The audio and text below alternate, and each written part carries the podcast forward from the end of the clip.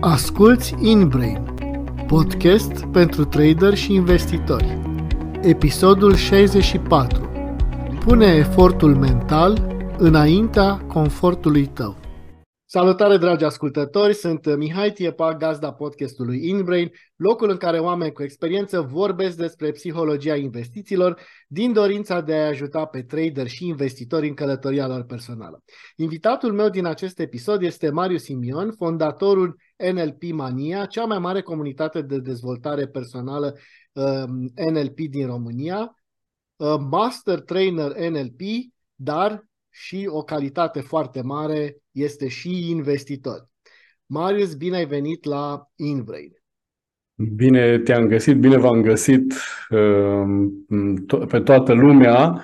Uh, mulțumesc de invitație, sunt prima dată în această comunitate.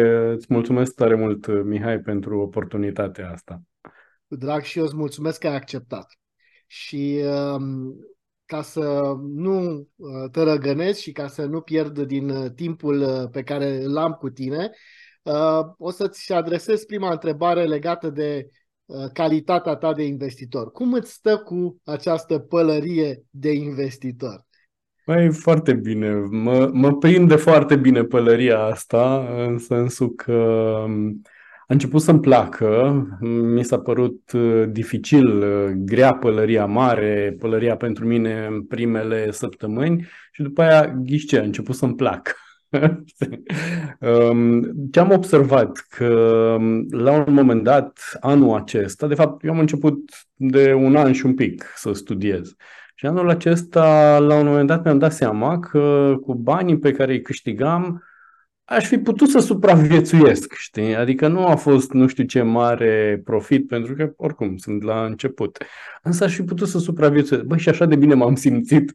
Era ca și cum descoperisem ceva. Și zic, băi, dar nu puteam eu să fac chestia asta mai de demult, să o învăț mai de demult, dar totdeauna uh, m-am ferit de ce înseamnă investiții, de ce înseamnă bursă, pentru că auzeam uh, fraze pe care le-am crezut atunci de la unele persoane, cu toate că datorită meseriei mele trebuia să le analizez un pic mai bine, dar nu le-am analizat.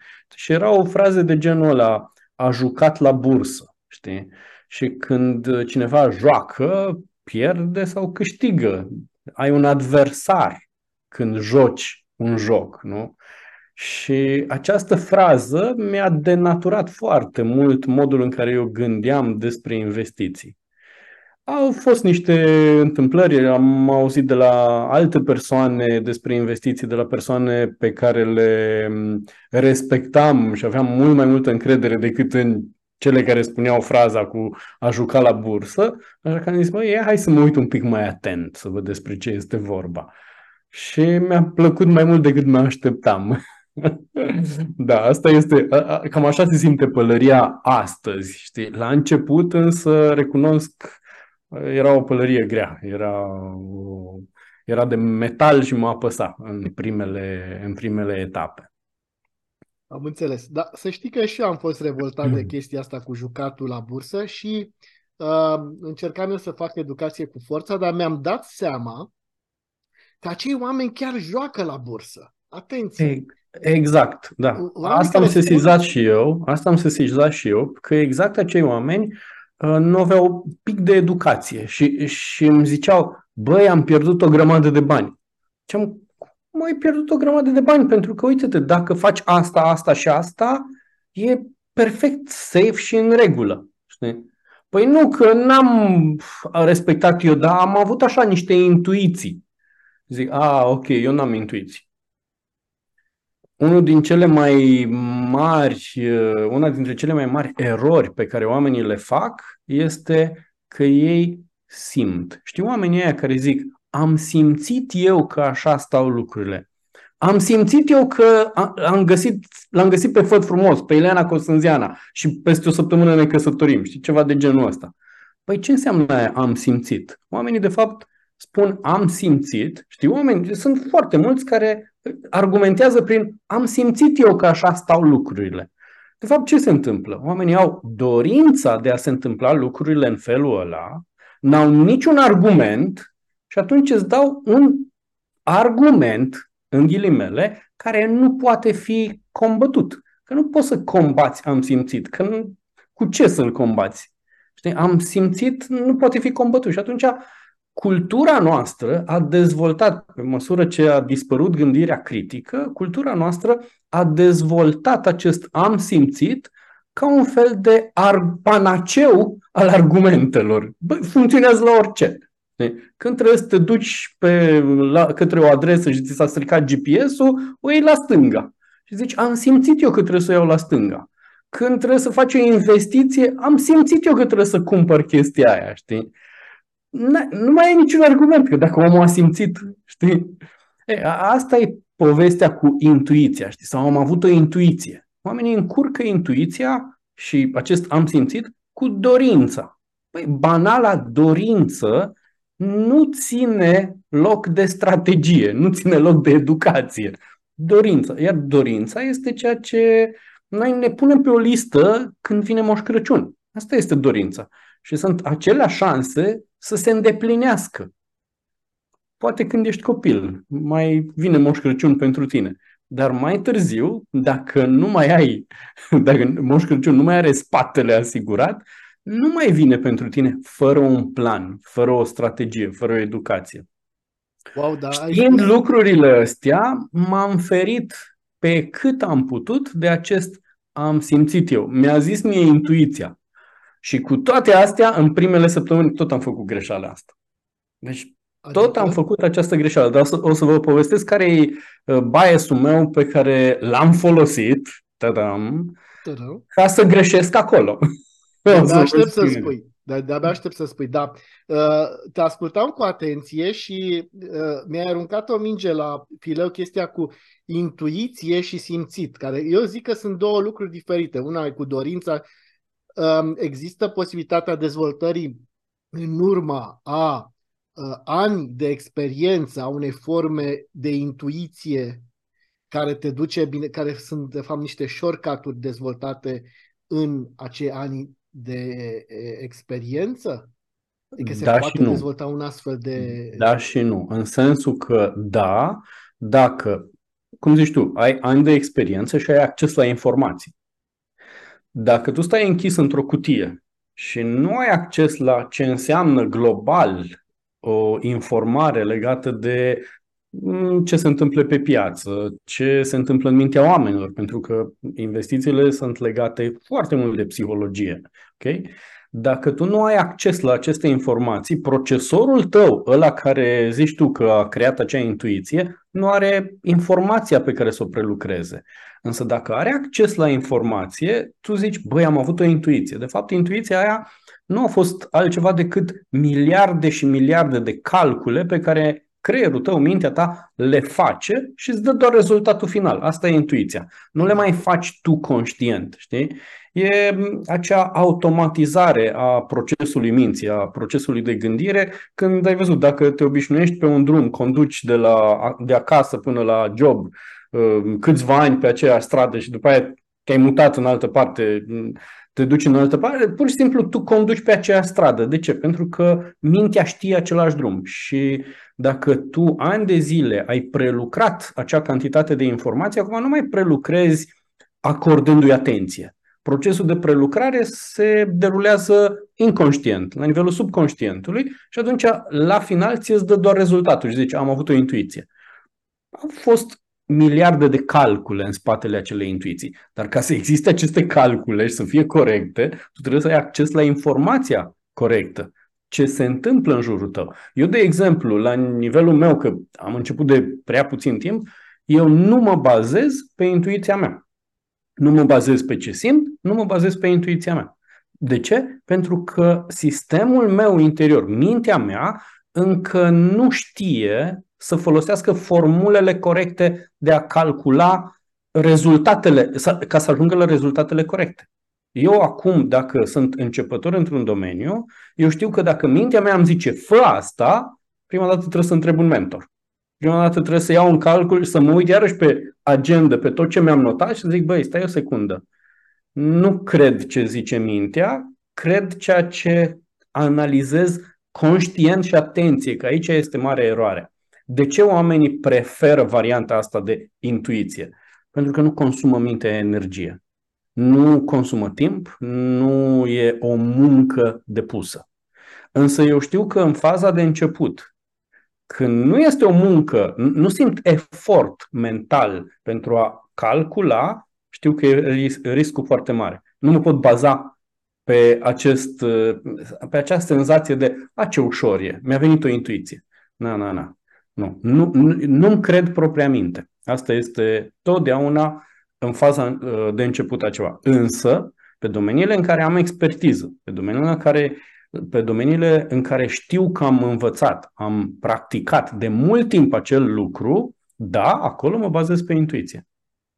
Și mm, sunt, uite, vreau să-ți dau un exemplu care o să fie și amuzant în același timp ce înseamnă, până la ce grad poate să meargă această intuiție. Eram într-o sală, țineam înainte de pandemie un curs, un curs de programare neurolingvistică, de NLP, și eram chiar la prima zi din curs. Cursul durează șapte luni, are mai multe zile, mă rog, e un curs intens. Și eram la prima zi, adică atunci îi văzusem pe acei oameni. Era prima oară când eram față în față cu ei și le vorbeam despre nici nu știu, comunicare, modul în care subconștientul ne influențează comunicarea. Și în timp ce eu vorbeam acolo, oamenii stă, erau așezați într-un semicerc mare, erau undeva la 60 de persoane în sală, nici nu mai știu, 70, și mă îndrept către o persoană și în momentul în care mă îndrept către acea persoană pe care atunci o văzusem prima oară, îi spun exact așa cum îți plac ție porumbeii și văd persoana din fața mea că se prinde de scaun, alb la față, știi? Senzația aia că tocmai ai văzut un zombie. Știi? Și zis, așa cu mâna triunghiului zice, scuză-mă, de unde bip? Știi că îmi plac porumbei. Păi, de unde știam eu că îi plac porumbei? În momentul în care m-am uitat la acea persoană și mergeam, mă îndreptam către acea persoană, mi-a venit în minte imaginea vărului meu ținând în mână un porumbel, vărul meu fiind pasionat de porumbei. Băi, eu mă gândesc la vărul meu de Crăciun, când îl sun să-i zic la mulți ani, știi, de Revelion și de ziua lui. Cam atât. Și nu era nici ziua lui, nici Crăciunul, nici Revelionul în uh, perioada respectivă. Eram în iunie. Habar n-am. Mintea mea instant a zis, ok, e ciudat că mi-a venit această imagine, înseamnă că subconștientul meu a făcut niște corelații din, poate din micromișcările acelei persoane. Habar n-am, din mirosul hainelor acelei persoane pasionate de porumbei. Nu știu de unde. A făcut niște corelații pe care mintea mea conștientă nu a fost capabilă să le găsească, să le facă, însă subconștientul nostru face mult mai multe calcule decât suntem noi conștienți. Okay? și am dat-o asta cu porumbelul și după aia mi-a luat 8 luni de zile cât a durat cursul să mă chinui să-i conving pe toți că eu nu citesc gânduri. deci asta a fost uh, faza. Bun, da. deci ne-am lămurit, uh, uh, noi nu jucăm la bursă, ei sunt și alții care joacă, dar noi, suntem, noi investim pe bursă. Am deschis o paranteză cu intuiția, însă vreau să revenim cu biasul tău. Deci trebuie să-mi spui hmm. ce emoții ai experimentat uh, și deci care a, a fost, fost biasul. A fost de-a dreptul amuzant. Există un bias care se numește un bias de halo, de aură. Dacă îți place de cineva, tu ajungi la concluzia că tot ceea ce face acea persoană e bine. Și că are dreptate. Și că omul e deștept. Dar ție poate să-ți placă, habar n-am, că face glume, că e amuzant și inteligent. Ok, știu mulți oameni inteligenți, dar asta nu înseamnă că sunt buni la toate. Ok? Sunt buni pe un anumit domeniu. Nu înseamnă că au dreptate în toate. Sau nu înseamnă, fii atent, nu înseamnă că sunt și bine intenționați. Poți să fie inteligent, dar să nu fie bine intenționat. Însă dacă tu apreciezi inteligența, ți ajunge să-ți placă de persoana respectivă. Plăcându-ți de persoana respectivă, ce zice acea persoană, ți se pare că zice pe bune, că e în regulă. Și eram eu în primele etape de a investi la bursă și mă uit la nu știu ce emisiune, butonam televizorul și era un CEO, un director, patron de la o firmă, nu o firmă foarte, foarte mare, dar o firmă care tocmai a început să fie listată pe bursa românească și vorbea foarte frumos de firma aia. Și omul foarte elogvent, foarte autentic. Băi, și zic eu, dar nu cumpăr și eu niște acțiuni la firma aia. Băi, din tot portofoliul pe care îl aveam, erau singurele care erau pe minus și nu performau. și am stat așa, am zis, hai, na, durează ceva până încep să gă. Bă, nimic! Dar a fost singura, hai să zic, singura achiziție pe care am făcut-o pentru că mi-a plăcut. Pentru că mi s-a părut fain să fac achiziția aia. Că mi-a plăcut ideea lor, că mi s-a părut interesant, a, a fost făcută emoțional, sentimental. A fost făcută printr-o dorință pe care eu o aveam ca să-mi validez o nevoie interioară. Greșit. Și încă o dată mi s-a dovedit că nu funcționează așa, că lucrurile nu funcționează așa, nici pe bursă, nici în viață. Că totdeauna trebuie să stai să analizezi, să le gândești, să le calculezi. Ori asta implică efort în cel puțin la nivelul meu, la nivelul unde sunt eu. Asta implică calcule, implică efort, implică studiu. Și uh, sunt foarte mulți oameni care nu sunt dispuși să-l facă. Să-l facă, da. Și atunci, da, doar ca o concluzie, da. și atunci, nedorind să-l facă, atunci apare acest simt eu. E bine, și eu am simțit, am simțit că e o chestie bună și n-a fost. Ți-a plăcut, aflăm și noi pe ce dai banii când, îți, când ceva îți face plăcere. Nu, ai spus ceva uh, puțin mai devreme care uh, îmi sugerează o altă întrebare importantă. Dacă biasurile se întâlnesc și în alte aspecte ale vieții, pentru că noi în podcastul Imbrain vorbim doar despre, pod, uh, despre emoții și în, uh-huh. în investiții și tranzacționare. În alte aspecte avem biasuri? Absolut. Păi, uite, mă gândesc doar la biasul de confirmare. Um, faci o, orice achiziție, că cumperi niște acțiuni, că te duci și îți cumperi pantofi. După ce ai făcut acțiunea respectivă, după ce ai trăit emoția respectivă, tu începi să cauți argumente ca să-ți confirmi că a fost corectă decizia ta. Și bineînțeles că le vei găsi. Adică le vei căuta până le vei găsi. Vei omite din câmpul tău vizual, din mintea ta, toate contraargumentele, toate argumentele care o să-ți spună că nu e corect așa. Și vei rămâne strict cu argumentele care o să-ți spună ai văzut că eu am dreptate. Știi? biasul ăsta de confirmare te va face să faci foarte multe greșeli. Poți să întorc un pic să fac un, pic, un, un pas în spate? Biasurile sunt erori cognitive, erori, baguri în programarea minții noastre.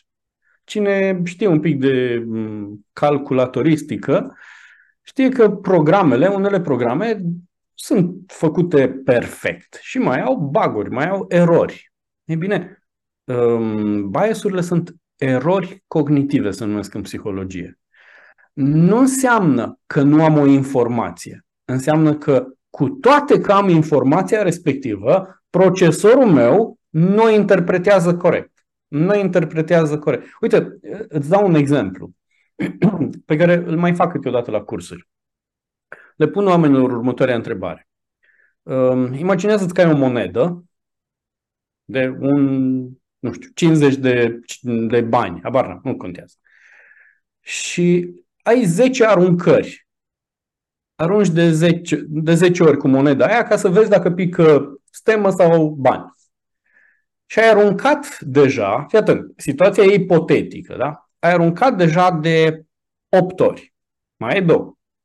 Păi de 8 ori, în mod foarte ciudat, s-a nimerit ca stema să pice de cele mai multe ori, de 8 ori, poftim. Câte șanse sunt să pice acum, după ce de multe ori a tot picat aceeași valoare, să pice cea... Banul nu e trucat. E doar noroc, e doar întâmplare. Okay? Câte șanse sunt să pice acum cealaltă parte, să pice banul, dacă stema a picat deja de multe ori? Cei mai mulți oameni vor zice mari șanse sunt să pice acum banul. În realitate nu. Sunt 50-50% șanse de fiecare dată. Și asta e o eroare cognitivă. Noi ce facem? Când gândim statistic, statistica nu este o, um, un calcul natural al minții noastre. Este un calcul care necesită efort. Și noi gândim în calupuri, ok, 10 aruncări cu banul, dacă s-au întâmplat 5 să pice stemă, înseamnă că următoarele 5, teoretic, sunt mai multe șanse să pice banul. Știi cât sunt acele șanse? 50%. Pentru că, de fapt, se ia fiecare aruncare în parte. Ori mintea noastră zice, nu, nu are cum să se ia fiecare aruncare în parte, se ia un total. Nu, niciodată nu se ia cel total. E, e un exemplu, poate stupid, dar e un exemplu care îți arată cum anume mintea noastră ne încurcă. Și facem niște calcule greșite despre viața noastră. Zicem, și îți mai dau un ultim exemplu, uh, zicem, băi, dacă în trecut s-a întâmplat să mă părăsească, sigur o să mă părăsească și în prezent. E un alt bias. E, credem că trecutul se repetă. Trecutul se repetă dacă nu învățăm nimic din el. Dar nu e obligatoriu să se repete. Wow, ce frumos! Trecutul se repetă doar dacă nu învățăm. Știi tu că la analiza tehnică ai învățat uh, despre um, una, una din regulile ale analizei tehnice, că istoria se repetă, că prețul la un anumit nivel tinde să se comporte într-un anumit fel. Um, a, apropo de analiză tehnică, sunt convins că dacă punem doi traderi să se uite la același grafic, văd lucruri total diferite. Pentru că interpretează graficul total diferit. Da, e, e exact ceea ce spuneam la început, că dacă tu te lași condus de ce-ți dorești să fie, vei vedea ceea ce îți dorești. Îți vei vedea ceea ce îți dorești să vezi. Eu, de exemplu, mare fan Apple, um, mă uitam la acțiunile Apple și ziceam, băi, sigur trebuie să crească. Da, au, au avut momente în care au crescut, au avut momente în care au scăzut. Mm, pur și simplu, tendința mea era să neg ceea ce nu mergea. Uh, am o grămadă de device-uri de la Apple mi-e foarte greu rațional să accept că ceva nu merge la ei. Știi? Și mai fac mișto. De mine fac mișto. Pentru că, da, nu renunț la iPhone, nu renunț la MacBook și mai fac mișto și mai am prieteni care au telefoane Samsung. Și ăștia îmi spun, păi uite, are cameră nu știu care. Și eu zic, lasă că și Apple o să o descopere peste vreo 2 ani de zile camera respectivă și atunci o să zic că e vârf de lance. e, asta înseamnă efectul ăsta de halo, efectul ăsta de aură. Îți place ceva atât de mult încât uh, nu mai iei în calcul lucrurile care nu merg. E extrem de riscant și trebuie să fiu... Norocul meu este că sunt conștient că am acest, uh, această eroare cognitivă și atunci știu să mă feresc de ea. Știu că nu trebuie să-mi cred mintea. Uh, de fiecare dată când nu, um, nu am expertiză pe ceva, am o regulă. Întreb pe cineva care are expertiză. Asta e regula mea.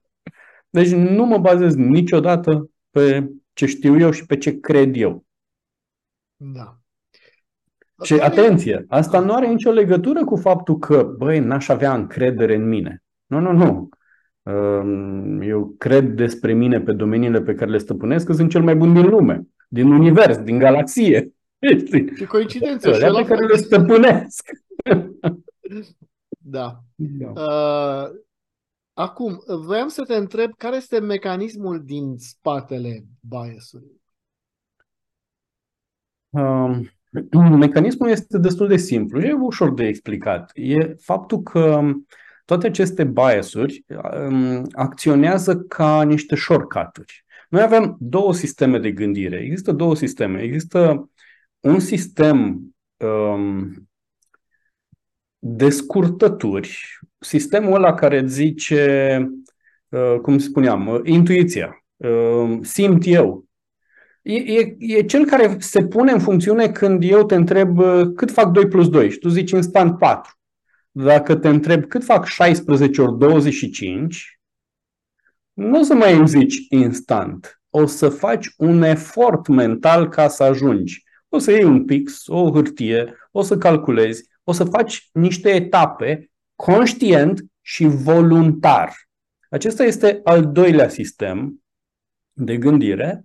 Deci, um, și acest sistem de gândire care necesită efort este cel de care avem nevoie să-l folosim mai des.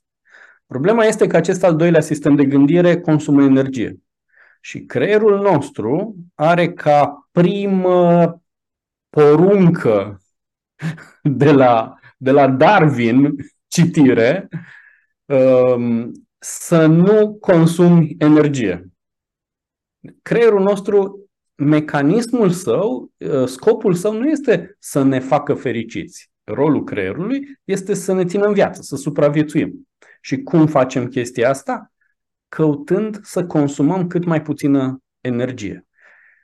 Biasurile sunt scheme mentale, sunt um, scurtături, shortcut-uri, ca nu cumva să consumăm energie. Creierul zice, uite, dacă faci asta, nu vei consuma energie. Nu mai contează că e bine sau nu. Important e că nu consumi energie. Astea sunt, de fapt, aceste biasuri. Gândește, uite, de exemplu, anul viitor o să vină alegerile majoritatea oamenilor o să aleagă datorită sistemului 1 de gândire. Chiar, chiar așa se numesc. Sistem 1, sistem 2 de gândire. Sistemul 1 este sistemul cu shortcut sistemul 2 este cel cu efort, cu analiză, cu acțiune uh, volitivă, voi, la voință. Ei, uh, vin alegerile. Un asemenea bias spune în felul următor. Dacă îmi place de o persoană, o să o creditez că va fi cinstit, Uh, corect, uh, bun gospodar și așa mai departe. Dacă găsesc că îmi place ceva la omul ăla, brusc e bun să fie și mm, prim-ministru, și președinte, și primar. Dacă nu-mi place ceva la ceva, băi, nu-mi place cum vorbește, nu-mi place cum se îmbracă, deci nu este un om cinstit. Nu este un bun gospodar. Să de ce facem asta? Punem egal între două lucruri care n-au nicio legătură unul cu altul, pentru ca să nu consumăm energie, să căutăm informații, să analizăm informațiile respective. Noi ce facem? E mai simplu să facem egal între două lucruri care nu sunt egale. E ca în fraza aia, știi, în cuplu, uh, nu mi-a adus flori, deci nu mă mai iubește. Zice domnișoara sau doamna. Nu, mă, nu mi-aduce flori, deci nu mă iubește. Păi ce legătură are una cu alta? Pentru că sunt două lucruri care nu au legătură între ele.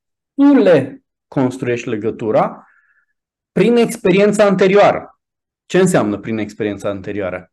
Am consumat atunci energie, nu mai vreau să consum și, ac- și acum. Era posibil atunci să fie așa. Sau mi-a zis cineva că așa stau lucrurile. De ce să mai consum eu energie ca să analizez? Poate nu ți-a adus flori pentru că n-a avut bani sau pentru că nu crede că florile reprezintă ceva important pentru tine. Poate știe greșit asta. Sau poate că are un alt sistem de valori și zice, păi, decât să dau bani pe o floare, mai bine cumpăr altceva, fac altceva. Apar n-am. Poate nu te cunoaște suficient. Toate motive diferite de concluzia pe care tu ai tras. E bine, faptul că creierul nostru are această poruncă, această comandă de a nu consuma energie este foarte periculos. Și noi trebuie să o contracarăm. Cum? Activând de foarte multe ori S2, sistemul al doilea de gândire, care ne spune analizează, analizează, analizează, fă efort. Nu înveți nimic dacă nu faci efort. Nu se schimbă nimic în modul tău de gândire dacă nu faci efort. Mai zic un, un element și, și închei bucata asta. Um, mintea noastră, creierul nostru, are organizate informațiile ca și cum ar fi o rețea de șosele. Astea sunt conexiunile între neuronii noștri. Și imaginează-ți așa că vezi de sus planeta, o hartă, ți amintești o hartă rutieră cum arată. Știi, da. Vezi foarte multe încrengături acolo, se duc liniuțele alea roșii care reprezintă șoselele, ehm, se duc alea galbene care sunt autostrăzi sau mai știu eu, nici, nici nu contează. Se, se întrepătrund peste tot. Acele întrepătrunderi, acele trasee pe care le vezi pe harta aia rutieră, sunt de fapt și în mintea noastră și reprezintă modul în care noi gândim, reprezintă modul în care informațiile sunt conectați neuronii și neuronii ăștia își transmit unul altuia impulsuri um, și informații, să, ca să simplific uh, lucrurile, iar dacă noi nu facem efort mental, nu se recombină aceste trasee. Nu se mai fac trasee între ele. Sunt aceleași șosele. Doar când simți efort, doar când simți că ți-a fost greu să înveți ceva, ai mai construit o autostradă. Când ai refuzat efortul, ai zis, nu, nu, nu, mai bine mă bazez pe ce e intuiția mea, pe ce simt eu Traseele sunt traseele anterioare acelei etape. Ori eu știu că dacă vreau să fiu bun într-un domeniu, eu trebuie să creez trasee neuronale adecvate acelui nou calup de informații, acelui, acelui nou domeniu pe care eu îl studiez. Nu pot dacă eu sunt tâmplar și caut tâmplari, Uh, nu pot să zic, ok, e la fel de simplu să fac, uh, nu știu, medicină, să construiesc rachete pentru NASA, să, să investesc, poftim. De ce? Pentru că îmi trebuie un alt mod de a curge informația prin autostrăzile mele, prin străduțele mele. Și dacă nu simt efort, nu se reorganizează acea informație. Ori noi suntem um, mai fac un pas în trecutul nostru. Venim majoritatea dintre noi dintr-o formă de educație în care eram pedepsiți dacă mintea noastră organiza altfel informația decât ce zicea profesorul. Adică era minimul, era primește informația gata digerată de mine, tu doar trebuie să o repeți, să o memorezi dacă eu veneam cu un mod de gândire diferit și ziceam, bă, dar de ce e așa? Dar de ce profesorul ăsta a gândit așa? Dar eu gândesc altfel. Ia hai să văd care e argumentul meu. Erai pedepsit pentru că îți construiai un mod de gândire care implica activarea acestei analize, acestui efort mental. Și erai pedepsit, erai depunctat. Ți se zicea, nu, tu trebuie să înveți mot cum ți-am zis eu. Da. Apropo, Greu. paranteză, sistemul ăsta educațional de la noi, știi cine l-a inventat? Există cineva care a inventat acest sistem bazat pe memorare, bazat pe uniformizarea informației, pe uniformizarea modulurilor de gândire. Nu, dar am zis greu tocmai că am trecut și eu uh, la vârsta da. pe care o am uh, prin uh, acest e bine, sistem. Mihai, sistemul ăsta de educație a fost adus în Europa de Est de cel care a creat în uh, Uniunea Sovietică lagărele de concentrare și școlile de corecție pentru cei care nu se supuneau sistemului uh, um, din, din epoca respectivă. din epoca stalinistă. Și acest, uh, uh, acest îmi scapă numai Antonio, Anton, Anton Makarenko. Anton Makarenko îi zice. El a fost cel care a creat ideea aceasta de uniformizare a gândirii ca metodă de corectare a gândirii împotriva sistemului. Această metodă s-a observat atunci că este cea mai eficientă pentru dictaturi și a fost exportată în uh, Europa de Est, dominată de URSS. Noi suntem tributari, încă profesorii de astăzi sunt tributari unui bias care spune așa se face educația. Din păcate și ca părinți. Și cât de mult lucrez la asta eu ca părinte da, să da. scap de multe lucruri. Bun. Revenim la investiții. sunt o grămadă de întrebări care mi-au apărut ascultându-te. Ai vorbit la un moment dat despre, despre încredere, că ai încredere în ceea ce faci și că ești cel mai bun și a zis uh, și eu, și eu cred același lucru despre mine. Dar uh, cât de important este să ai încredere în ceea ce faci în momentul. Uh, adică temerea mea este că la un moment dat încrederea în tine poate fi dușmanul tău pentru că de fapt crezi că ai încredere în tine și nu ar trebui să ai încredere în ceea ce faci. Adică tu ca templar ai încredere în tine și zici, mă, dacă sunt un templar bun să cumpăr niște acțiuni acolo, probabil um, este la fel de, de simplu. Și aici nu are legătură cu încrederea în ceea ce faci. Um, cum ar putea să facă acea distinție, acea linie uh, fină între tipurile de încredere? Fiecare avem, un, uh, avem niște sisteme de evaluare în interiorul minții. În NLP se numesc metaprograme nu contează, doar, doar mă dau mare că știu cuvinte. Am vrut să spun, da. Aceste metaprograme uh, sunt sistemele noastre de evaluare internă și avem, de exemplu, uh, știm să evaluăm cum știu eu că sunt bun la ceva. Și fiecare are un alt sistem.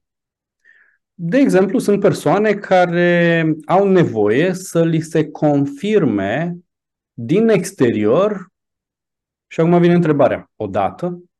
De 5 ori? De 100 de ori? În funcție de sistemul nostru de evaluare a eficienței, a rezultatelor, ă, brusc avem sau nu avem încredere în noi. Dacă, de exemplu, eu învăț un nou domeniu și sistemul meu care îmi spune ești bun, e bazat pe a avea odată un rezultat și mm, rezultatul ăla trebuie să se repete săptămânal, păi înseamnă dacă eu am un rezultat bun și rezultatul ăla se repetă săptămânal, eu ajung la concluzia că sunt bun la acel ceva. Dar sunt oameni care, la care sistemul lor de a decide că sunt buni sună în felul următor. Trebuie să ți se spună de câte 100 de persoane, de 100 de ori pe zi, și atunci poate ești bun. Cu cât acest sistem de autoevaluare depinde de ce fac alte persoane, depinde de un număr mare, mare de repetări, cu atât acea persoană va fi ținută pe loc, se va autosabota, pentru că poate va fi foarte bună într-un domeniu, dar nu va ajunge la măsurătoarea dată de propriul sistem de evaluare.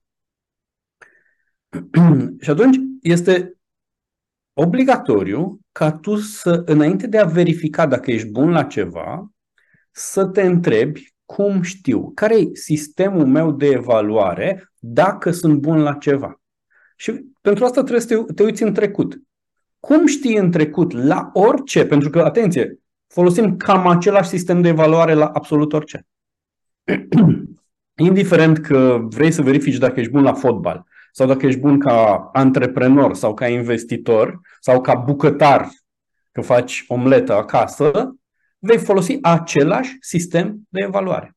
Sistemele astea de evaluare sunt un fel de bază care ne ajută să evaluăm orice.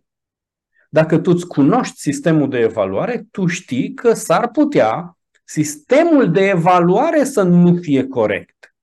Adică tu să fii bun la lucrul ăla, dar pe baza faptului că tu ai un sistem extrem de complicat de evaluare, să nu fii conștient că ești bun la lucrul ăla.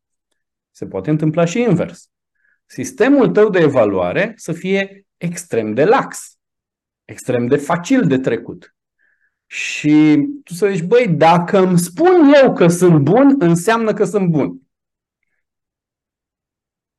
Știu oameni care au acest sistem de evaluare, ceea ce nu este corect nici așa, adică nu este eficient nici așa.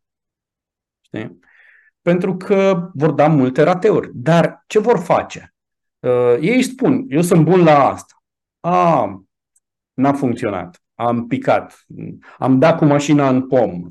Deci nu, nu, ei nu regândesc spunând a, băi, s-ar putea totuși să nu fiu încă bun, să mai trebuiască să iau niște ore de condus. Nu, ei zic altfel. A venit pomul în fața mea. Mașina era defectă. Nu eu, nu abilitățile mele. Râdeam universul. Puțin, da, râdeam puțin și Karma. Da, în politică observăm uh, o astfel. Da, pentru că acest sistem, acest sistem extrem de lax de autoevaluare, de obicei îl au persoanele foarte puțin dotate ca abilități. Cu cât o persoană devine mai expertă în ceva, cu atât sistemul de autoevaluare e mai dur. Un expert va gândi încă nu-i destul, încă nu știu destul de multe. Cu cât o persoană știe mai puține, cu atât va crede că știe mai multe. Chestia asta e atât de al naibii, încât eu care, pe de o parte, mă consider foarte bun în NLP, zic, bă, dar dacă de fapt nu sunt bun în NLP și doar cred că sunt bun în NLP. E da, chestia asta mă ține, mă, mă ține pedalând tot timpul, adică mă face tot timpul să îmi doresc să studiez mai mult. Știi? Și o las așa, pentru că îmi prinde bine să, să mă motiveze. Mă, mă ajută să mă motivez să studiez în permanență. Ceea ce nu cred că e o chestie greșită. Știi? Însă, sunt multe persoane care în momentul în care zic, bă, dar eu sunt cel mai tare, în realitate n-au competențele alea și nici nu și le dezvoltă. Și de aia zic, eu la un moment dat zic, bă, dar eu sunt foarte bun în domeniul meu.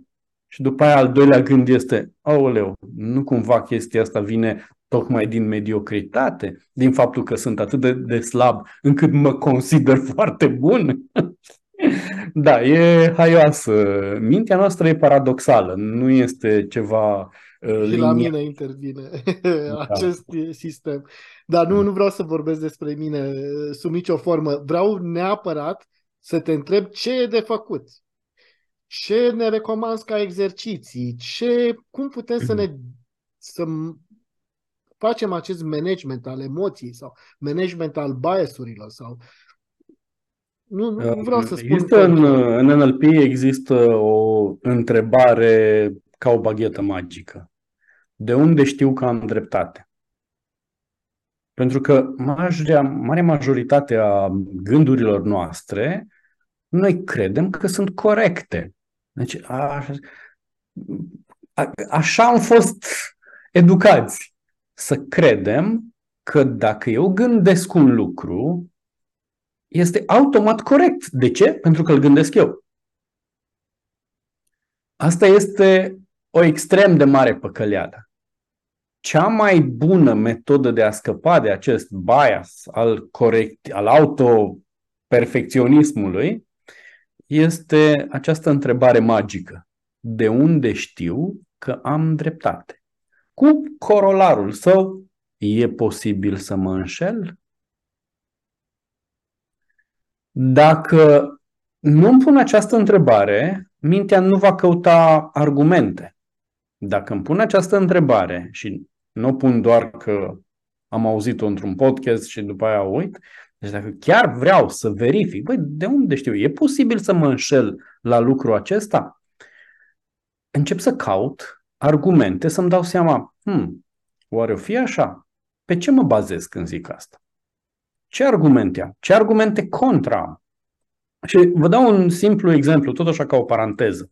De exemplu, dacă un om de știință, în România, din păcate, gândirea științifică nu, nu prea există. Noi, noi încă, pentru a aduce ploaia, facem procesiuni religioase. N-am nimic cu religia, uh, însă e, e inadmisibil să avem tipul ăsta medieval de gândire pentru că tipul acesta medieval de gândire ne îndoctrinează să credem că dacă ne dorim ceva, dacă ne rugăm, dacă suntem buni la suflet și aprindem lumânări, Universul o să ne dea. Ceea ce e fals.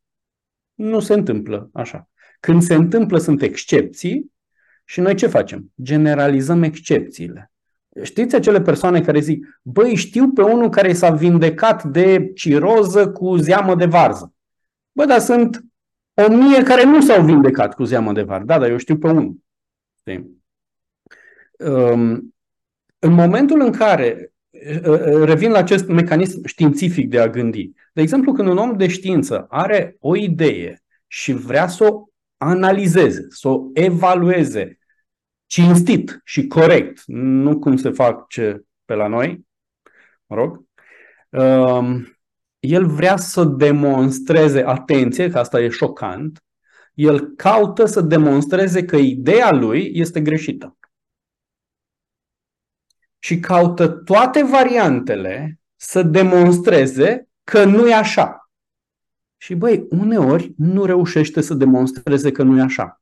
Deci cum e atunci? înseamnă că a avut dreptate. Dar doar în cazul acela, când face tot posibilul să demonstreze că a gândit greșit.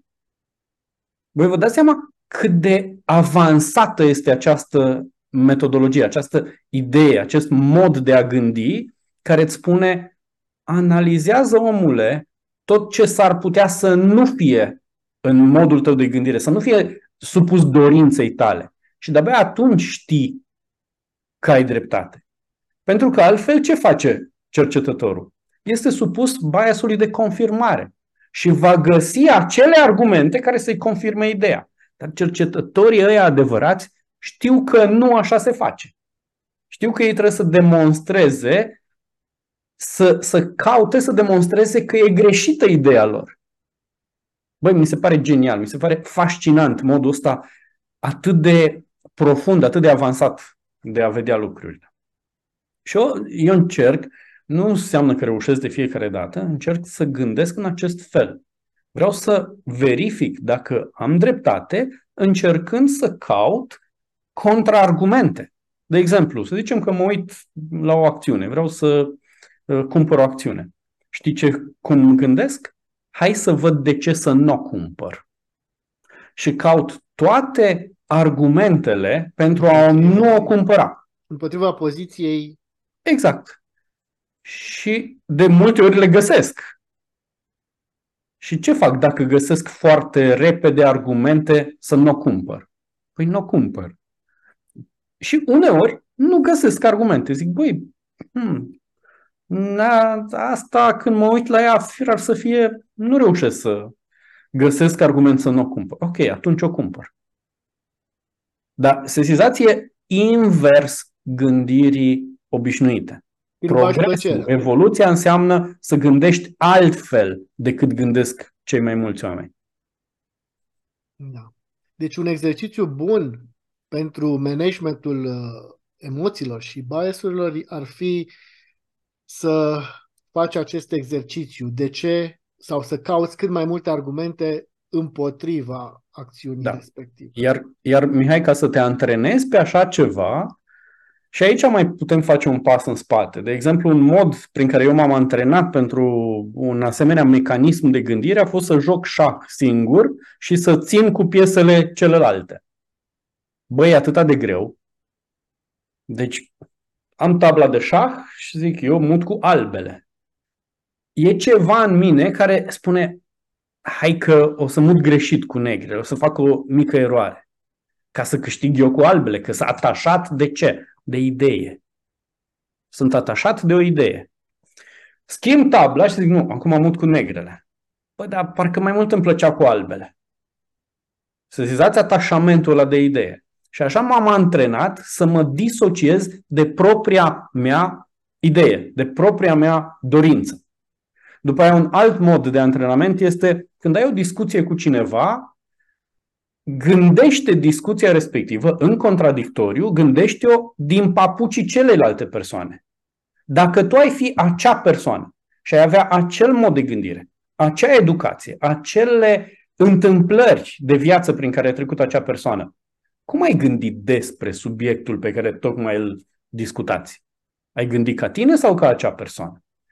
Această disociere te ajută să poți fi disociat mai târziu când vine vorba de lucruri extrem de importante. Um, câte biasuri sunt? Sunt multe, dar... Uh...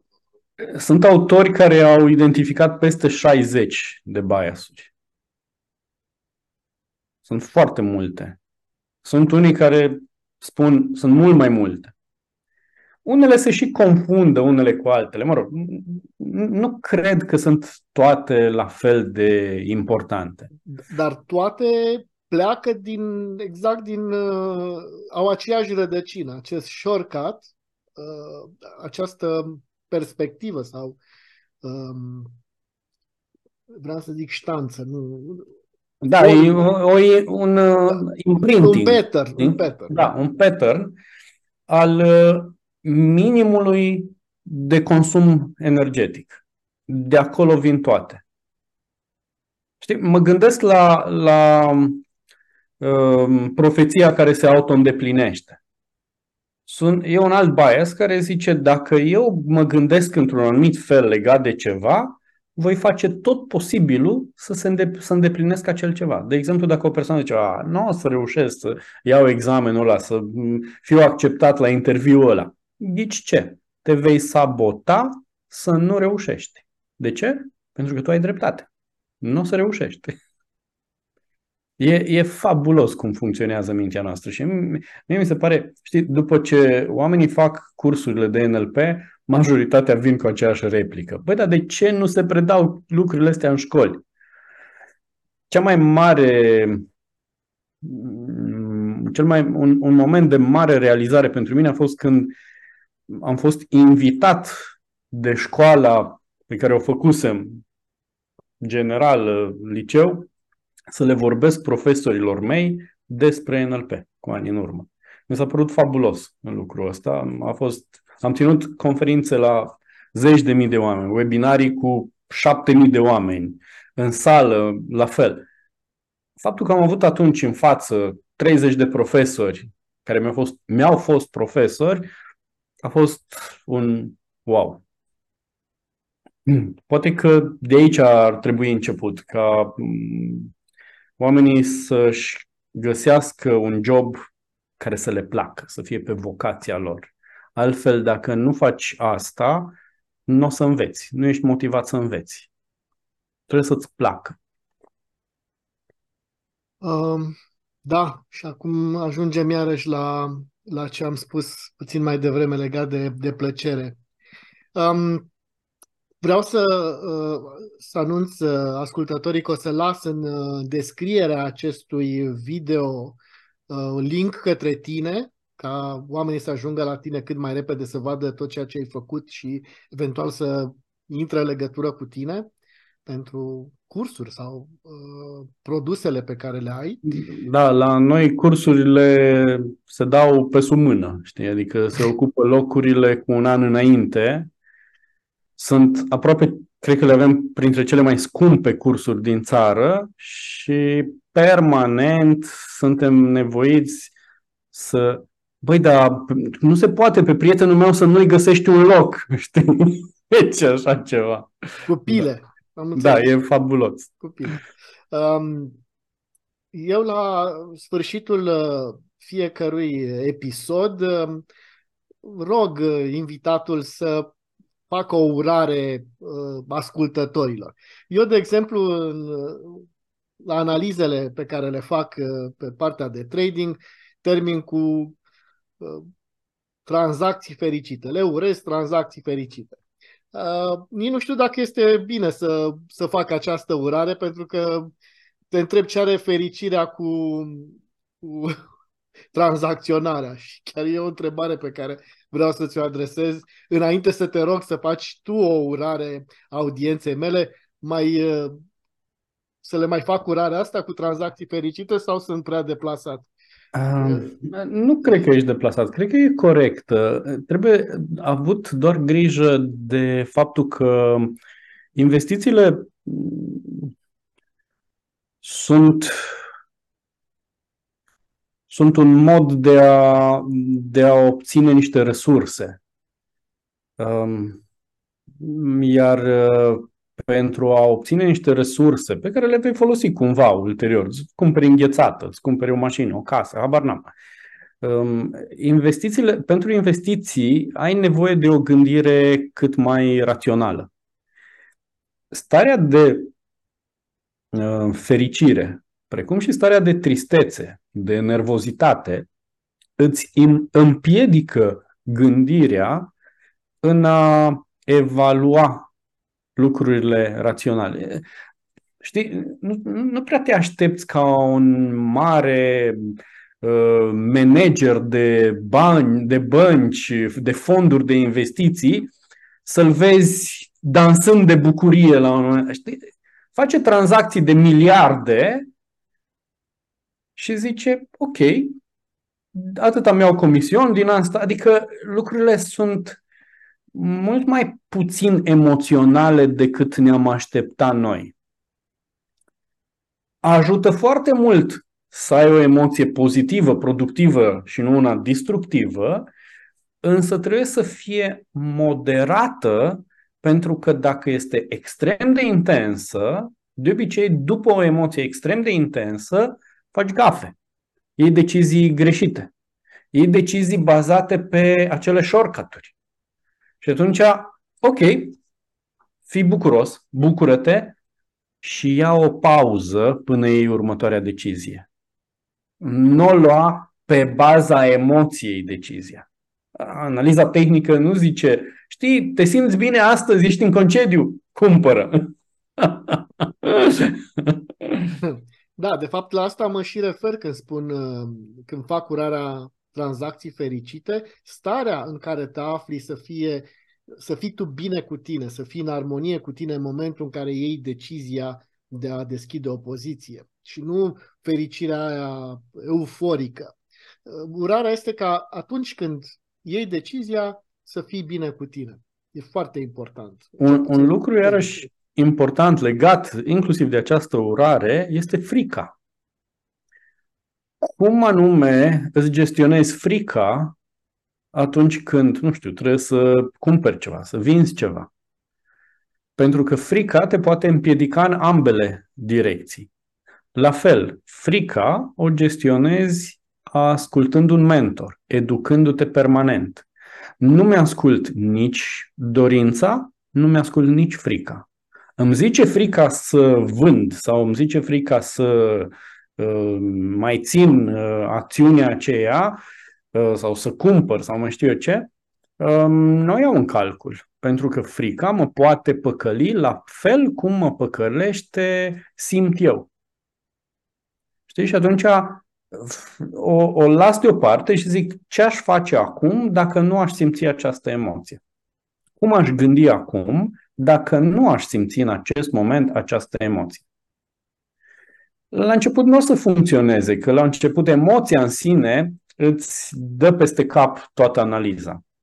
Dar dacă continui cu această, acest mecanism, de, antrenezi acest mecanism, ok, ia hai să învăț să pun la o parte emoția și să rămân fără această emoție ca să fac o analiză. Cum aș gândi? Aș gândi la fel? S-ar putea uneori să zici, da, aș gândi la fel. Și atunci frica este de fapt un semn al experienței tale care îți spune prin emoția respectivă, nu fă asta, nu merge, nu te du în direcția aia că e balaur. Nu te du în direcția cealaltă că e nu știu ce. Dar dacă n-am experiența respectivă, nu mă pot baza nici pe dorință, adică pe plăcere, nici pe frică. Nu, nu le iau în calcul. Da. În coachingul pe care îl fac cu traderi, le spun unora, unde se observă, fiindcă se poate observa, și le spun, ție ți-e frică. Nu e adevărat, mie nu mi-e frică, dar de, de unde spui că mi este frică? Și spui, închis pozițiile foarte repede. Și asta arată că le este frică. În sfârșit, uh, nu despre asta uh, vorbim, ce le urăm la, uh, ce le urezi acum la încheierea acestui episod ascultătorilor. O urare. Da, cred că un, un moto, o urare, un, un mod de gândire, pentru că totdeauna când facem o urare ne dorim ca acea urare de fapt să devină o rutină de gândire, un mod de gândire. Cred că un asemenea mod de gândire pe care eu îl doresc tuturor ar fi acesta, să nu-și mai pună uh, în față nevoia de confort mental, ci să țină minte că atunci când există efort mental, atunci mintea noastră se dezvoltă. Atunci dezvoltăm noi proceduri de a învăța. Și cred că efortul este mai important decât confortul în acest domeniu al investiției. Aceasta este, nu știu dacă e o urare, este un mod de a privi lucrurile care probabil adăugat în sistemul de convingeri, convingeri pe care noi îl avem ne ajută foarte mult. Marius, îți mulțumesc din suflet. Așa, uh, eu sper să te mai prind uh, la InBrain. Știu că ești super aglomerat, dar uh, pentru acest episod îți mulțumesc din suflet și uh, urările comunității mele de, de bine și de mm. Mihai, îți mulțumesc și eu, mi-a făcut mare plăcere, mi-a făcut mare plăcere să povestim împreună. Cu drag, cu siguranță vin și altă dată. Poate continuăm subiectul ăsta, poate alegem un alt subiect, vedem ce ce-și dorește și publicul. Da. Deja eu am o gră, grămadă de idei legate de următor. Foarte fain. Bine, mă Mai bucur bine. mult. O zi frumoasă. Ciao, pa, pa. Ai ascultat InBrain, podcast pentru traderi și investitori.